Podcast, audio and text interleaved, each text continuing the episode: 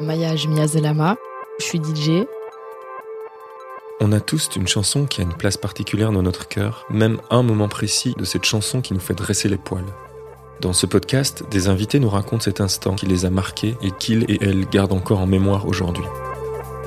Vous écoutez At This Moment, un podcast Amour Média. Épisode 3. Je mixe pas mal de ce que j'appelle musique chicha, donc euh, pop urbaine, euh, du rail, du mesoed, la pop orientale aussi. En général, il n'y a pas trop de sons en anglais que je mixe, c'est du français ou de l'arabe, du danois aussi, ça arrive parce que j'adore le, R&B danois aussi. Je suis principalement euh, une jeune réalisatrice et directrice de casting. C'est ce qui me prend le plus de, de, temps dans, dans ma vie de tous les jours, même si je suis aussi DJ, je fais aussi de l'événementiel. Et en fait, même dans mon cinéma, la musique, elle est trop importante. Déjà dans le processus d'écriture, mais même euh, dans le, film même.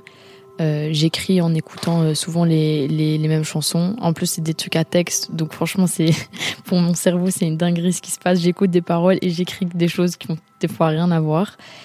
Et même dans les, enfin, au, au niveau du film, j'ai besoin d'avoir des, des, références que je partage avec le public.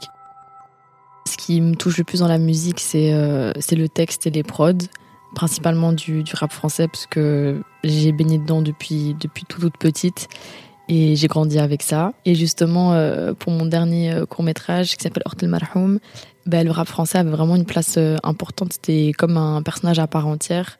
Spontanément, le premier son qui m'est arrivé à l'esprit, c'est On sait mais on fait de Psychiatre de la rime. Mais au final, j'ai choisi de prendre un son de soprano en solo qui m'a vraiment beaucoup beaucoup marqué et c'est la chanson Puisqu'il faut vivre de son album qui porte le même nom, qu'il a sorti en 2007. Donc moi j'avais j'avais 12 ans à ce moment-là. Il était donc moi j'écoutais déjà beaucoup euh, Psychiatre de la rime. Il avait, il était déjà quand même connu euh, euh, avec son groupe et là c'était ça. Ouais, il a démarré solo. Et euh, je rappelle à l'époque, il n'y avait pas YouTube. Enfin en tout cas, ce son n'existait pas sur YouTube et c'était sur un site. Euh, je sais même pas. C'est des sites où tu pouvais écouter des musiques et du coup tu pouvais écouter ce quelques sons de Puisqu'il faut vivre et un peu plus tard, j'ai eu le CD que j'ai tué dans mon, dans mon Discman, dans ma petite radio, et euh, que je prenais avec euh, quand on allait euh, en voiture jusqu'en Tunisie. Il m'a, ouais, l'album de manière générale m'a accompagné, mais encore plus ce, ce, son. En fait, il me fait grave penser à Diams. C'est le même, le même effet qui me, qui faisait tous les deux.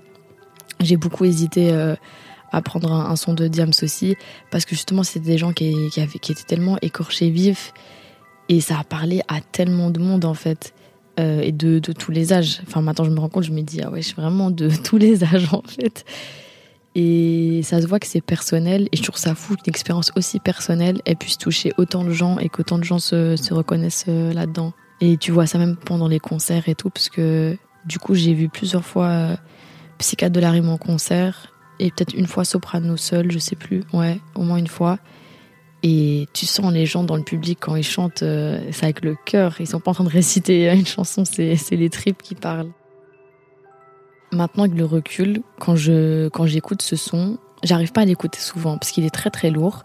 Euh, il me met dans un mood bizarre. Enfin, c'est tellement intense que je l'écoute dans des moments où j'ai besoin, où je me sens très seule, mais en même temps c'est positif. C'est un peu bizarre.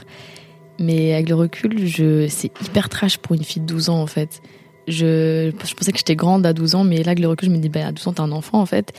Et un texte comme ça, qui parle aussi euh, ouvertement de, ma lettre, c'est. Euh, ouais, je me dis, ah ouais, c'était, c'est violent quand même. Mais c'est un son qui m'a, euh, qui m'a rassurée, en fait, qui me faisait me sentir moins seule, parce que je l'ai, je l'ai découvert à un moment de ma vie où j'ai vécu un gros drame. Et du coup, bah, je me reconnaissais grave dans, dans, dans ces paroles, et j'ai même retrouvé euh, des, de mes anciens skyblock où je mets des photos de soprano et de l'album Puisqu'il faut vivre où j'écris ouais c'est mon grand frère spirituel et tout. au début ça commence très calmement, je, je pensais au piano, je sais même plus. Et après à un moment il y a, y a un beat qui rentre, mais la partie qui m'a quand même le plus marqué en premier, même si on a trop, c'est au moment où il dit euh, À bout de force au milieu de l'arène, au milieu des corps de ceux qui ont voulu abattre mes rêves, toujours debout, l'épée levée, qu'ils viennent, un coup d'œil dans les tribunes, car c'est dans vos regards que je trouve de l'aide. Et en fait, c'est genre la première, les premières phrases qui sont un peu positives, parce qu'à la fin, il finit quand même bien le son. Il finit dans un truc super collectif, tu vois. Il est parti de lui. Parce que justement, dans le début de la chanson, il parle du coup euh, en, jeu, qui, qui, est en train de, de presque mourir tellement qu'il en peut plus. Et, à la, et au milieu du truc, euh, il se libère et il gagne de la force grâce aux gens autour de lui, grâce à l'amour. Et à la fin, en fait, ça devient un truc super collectif où il donne de la force à tout le monde et, euh, et il parle de révolution. Et c'est très, très inspirant. Et, c'est trop visuel en fait. J'avais trop réussi à imaginer ce truc dans ma tête de moi au milieu de l'arène et de me dire vas-y en fait, euh, en fait solide. Je suis solide et ça va le faire. Et c'est vraiment cette partie-là. Et en plus, tu rajoutes le beat. C'est t'as les paroles et, la prod qui se fondent les uns dans les, enfin l'un dans l'autre. Et en fait, euh, ça te donne une force de dingue. Franchement, euh, thérapeutique, tu vois, je trouve comme comme partie. Et il dit un coup d'œil dans les tribunes car c'est dans vos regards que je trouve de l'aide, dans vos regards que je soigne mes plaies. Et c'est trop beau. Et ça veut dire que déjà, euh, lui qui parle tellement de solitude, ben là, pour une fois, il parle du, enfin, d'un, enfin, de l'aspect collectif en fait, que c'est grâce aux autres, à, sa famille, à ses amis, euh, que qu'on tient. Et euh, un peu plus tard, il refait référence à ça où il parle de sa femme en fait, qui, qui est en train de, de, de le sauver, de l'amour. Et c'est vrai que c'est beau ce truc que la réussite elle se vit pas seule, tu vois, parce qu'il y a beaucoup ce discours euh, en mode ouais, tu nais seul, tu, tu meurs seul, faut que tu trouves toi-même tes solutions et tout ça, mais en vrai, c'est faux. Les êtres humains, on a quand même besoin d'être entourés de support. Et truc d'être au milieu de l'arène, il y a les gens qui, qui t'ont fait du mal ou les, ou les coups durs de la vie qui t'ont, mené au plus bas, mais en fait, t'as des gens qui donnent de la force, de l'amour, qui sont là aussi, qui te regardent.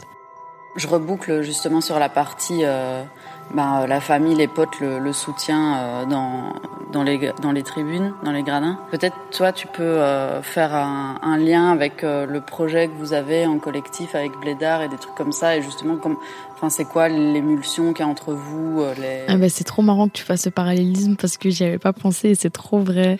Parce qu'en plus, à la fin de Puisqu'il faut vivre, il fait une dédicace à, tout, à tous les membres de Psychiatre de la Rime. Et en fait, tu comprends l'amour qui, qui, qui leur porte.